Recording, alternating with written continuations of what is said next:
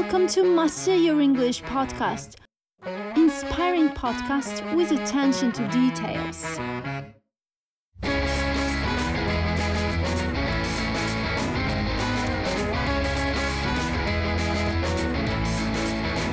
Всем привет! How are you getting on? I hope fine. Меня зовут Анастасия, а мои ученики знают меня как Анастасия Валерьевна. И сегодня выходит первый эпизод Master Your English Podcast. Этот выпуск будет посвящен всем школьникам и студентам, кто скоро начнет трудовые будни. И уже, возможно, забыл, что это такое учиться, учить английский язык и вообще как-то мотивировать себя. На самом деле возвращаться к учебе действительно очень непросто, особенно после долгих летних каникул. Я вас очень понимаю поскольку и мне, как учителю, сейчас придется вливаться и снова и снова мотивировать себя. Ну так вот, Сегодня мы поговорим о некоторых важных моментах в начале обучения. Что важно сделать еще перед тем, как вы начнете активно входить в учебу? Как замотивировать себя на изучение английского? И что желательно скачать для продуктивной работы в самом начале учебного года? Во-первых, поставьте себе цель. Нужно что-то, что действительно мотивировало бы вас на постоянную работу. На самом деле наш мозг так хитро устроен, что если он не понимает, зачем мы что-то делаем, он всегда будет лениться и всячески избегать этих дел. Обязательно запишите ваши разные идеи. Зачем вы будете в этом году учить язык и чего хотите добиться? Это правда очень помогает. А уже когда записали, можно приступать к обдумыванию плана действий.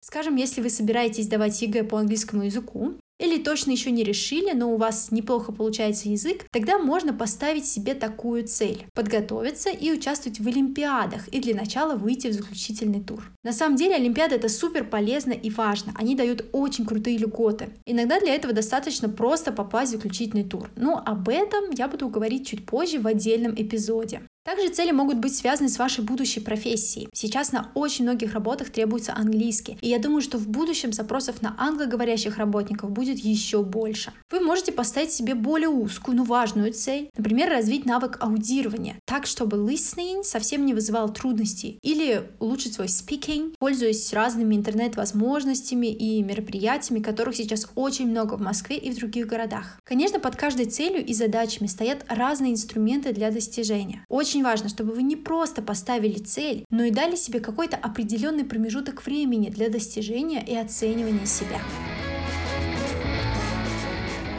Второе. Как бы обыденно это ни звучало, но это действительно очень важно.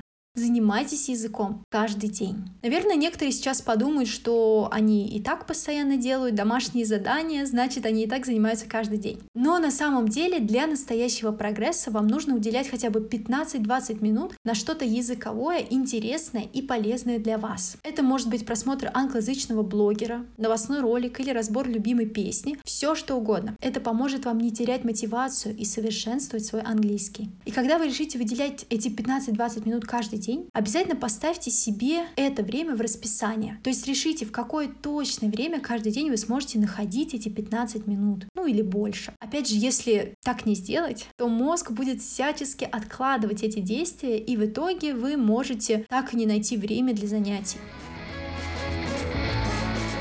Следующее, что я хочу отдельно выделить. Я очень рекомендую всем начинающим и продолжающим изучать язык, особенно школьникам, скачать телефон разные словари и пользоваться именно словарями, а не переводчиками. По опыту работы в школе я знаю, что учеников замечательно устраивает какой-нибудь Google переводчик, который дает только парочку самых употребимых переводов. А когда им говоришь, что здесь лучше использовать другое слово или фразу, они начинают утверждать, что это же словарь, тот, который переводчик так им сказал. Они не виноваты, они честно пытались узнать перевод. Ну, в общем, вы поняли. Словари и переводчики несут разные функции. Но когда нам нужно быстро перевести слово, особенно не задумываясь о нюансах, употреблении, тогда, конечно, переводчик будет кстати. Но если мы именно изучаем язык, то нужно привыкнуть работать и пользоваться словарями. Хорошо, что сейчас есть практически все в свободном доступе. Я очень рекомендую помимо русско-английских словарей скачать англо-английский, словарь коллокаций, словарь синонимов, так чтобы у вас всегда под рукой было куда посмотреть и найти правильный перевод и другие нюансы нюансы. Список словарей, которые мне очень нравятся, я прикреплю в свою группу ВКонтакте и в Инстаграме, которую вы легко сможете найти по названию подкаста Master Your English. Помимо словарей, сейчас очень много полезных приложений.